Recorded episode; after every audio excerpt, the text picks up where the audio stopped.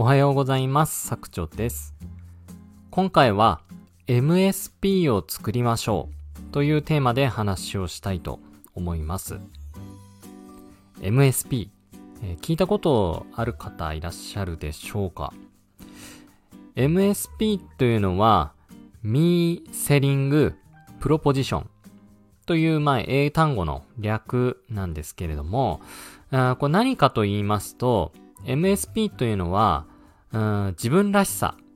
または自分の世界観とか価値観。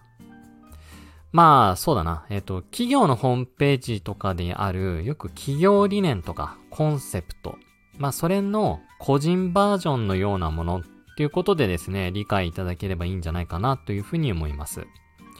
Me Selling Proposition ですね。で、あの、この MSP に対して、まあ、似たような概念としてですね、USP というものがあります。まあ、これは聞いたことがあるっていう方もいらっしゃるかなっていうふうに思います。まあ、USP、ユニークセリングプロポジションですね。えー USP っていうのは、まあ、商品とかサービスの独自性のことを示して、まあそうだな。えーっと、自社の商品を、例えばこう客観的に見て、えー他のライバルと比べて、どこが優れてるかっていうところですね、えーしっかり見て主張するということになります。で、それに対して、えーまあ、USP っていうのが商品とかサービス。まあ、そこに、まあ、視点を置いてある一方で、MSP っていうのは全て自分に向けられているというところが、まあ、大きな違いですね。で、MSP、まあ、me ですね。私、me。私なので、MSP っていうのは正解がないです。まあ、人の数だけ正解があるし、まあ、そもそもその正しいとか間違ってるとか、えー、優れてる劣ってるとか、まあ、そういう概念っていうのはないですね。基本的には人の数だけ MSP があるということになります。で、えーと、この MSP ですね。まあ、あの、今更って言ったらあれなんですけれども、まあ、これはですね、えー今後、例えばあなたが、あーブログをやっているとしても、えもしくは Kindle を書いてるとしても、まあ、X で発信してるとか、インスタで発信してるっていう場合は特にそうなんですけれども、この MSP を、えー明確にするっていうのは非常に今後重要になってくるというふうに思います。まあ、これどういうことかと言いますと、うーんと、この商品を買いたいってよりかは、あなたが言うから、この商品を買いたい。まあそういう風な存在に情報発信者としてはなるべきだということになります。はい。で、まあこれ今に始まった話じゃないんですけれども、まあすでにですね、インターネットがこれだけ普及して、AI も出てきてる。で、多くの人が SNS をやっていて、SNS で発信するする人もこんだけ増えてるっていう中で、やっぱりですね、こう、あなたっていう存在価値に共感してくれる人っていうのをどんどん増やしていかないと、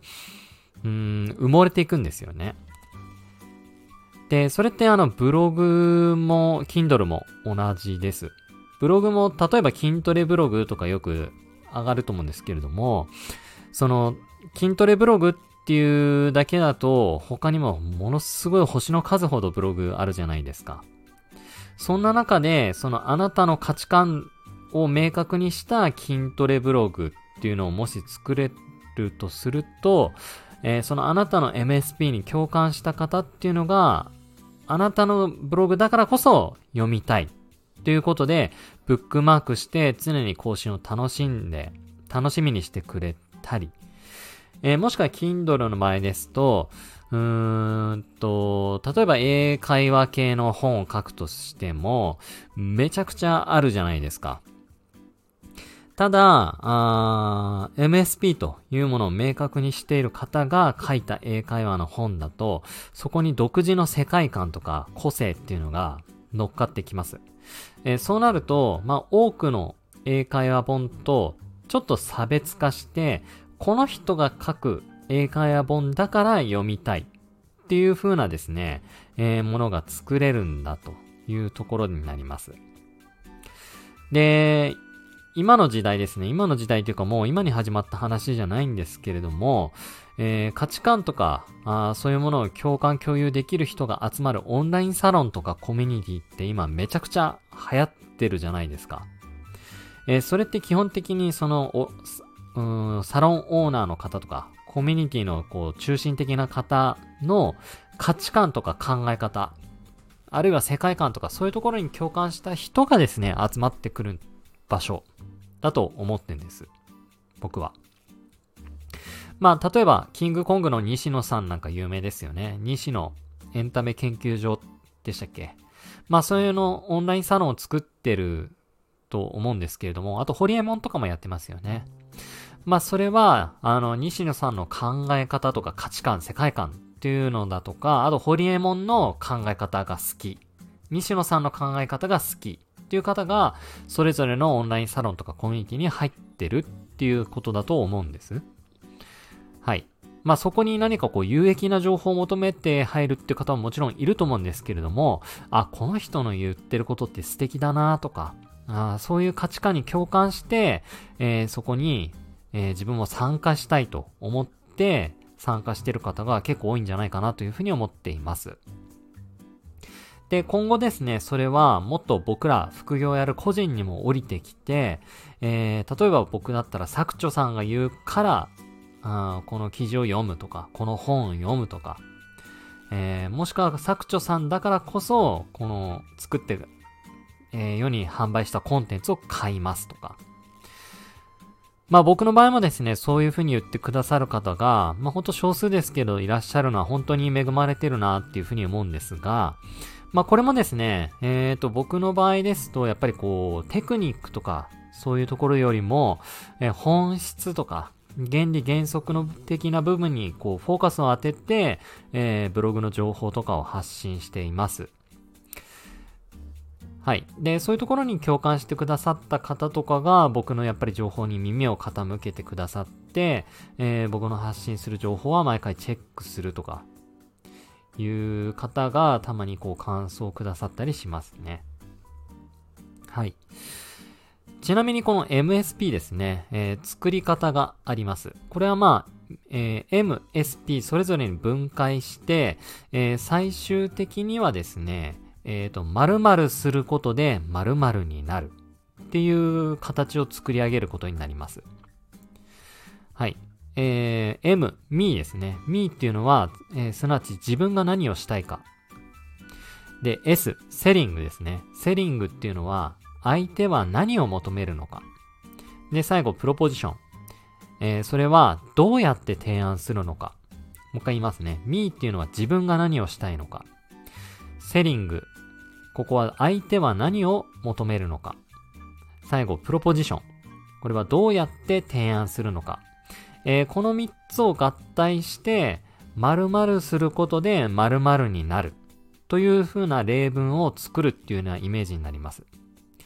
えー、僕の場合ですと、me、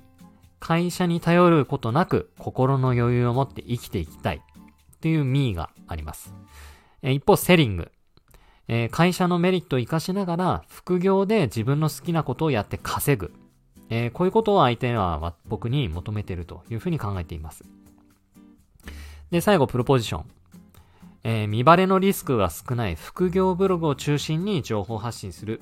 まあ、こういう感じですね、MSP を作って、えー、最終的にはですね、僕は本業ありきの副業ブログで情報発信することで、個の力を、で、稼ぐ力を身につけ、時間、お金、心の余裕を手に入れる。えー、こんな MSP を今は作っています。はい。〇〇することで〇〇になる。というですね、MSP ぜひ作ってみてください。で、この MSP なんですけれども、えー、僕はですね、今言った通り、本業ありきの副業ブログで情報発信することで、個、えー、個人の個、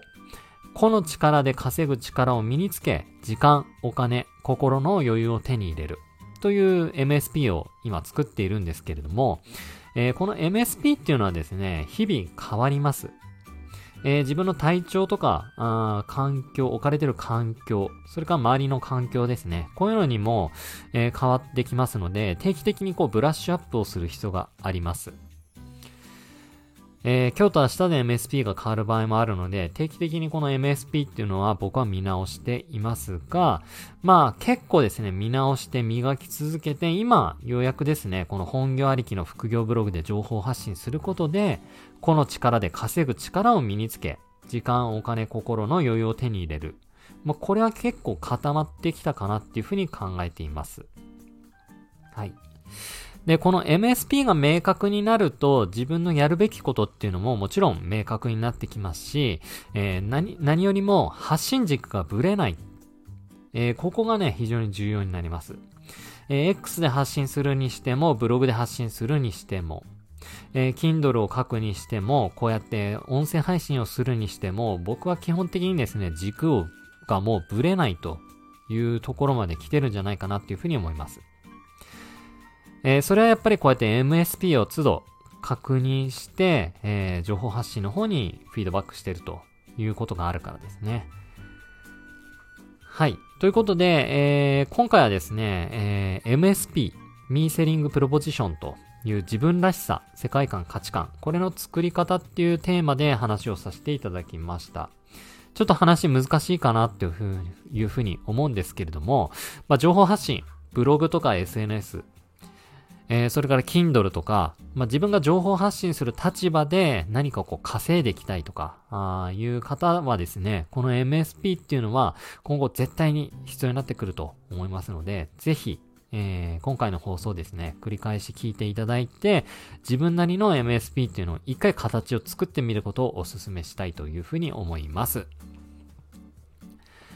はい。ということで、今回の放送はちょっと長くなりましたけれども、以上で終わります。ここまで聞いてくださり、どうもありがとうございました。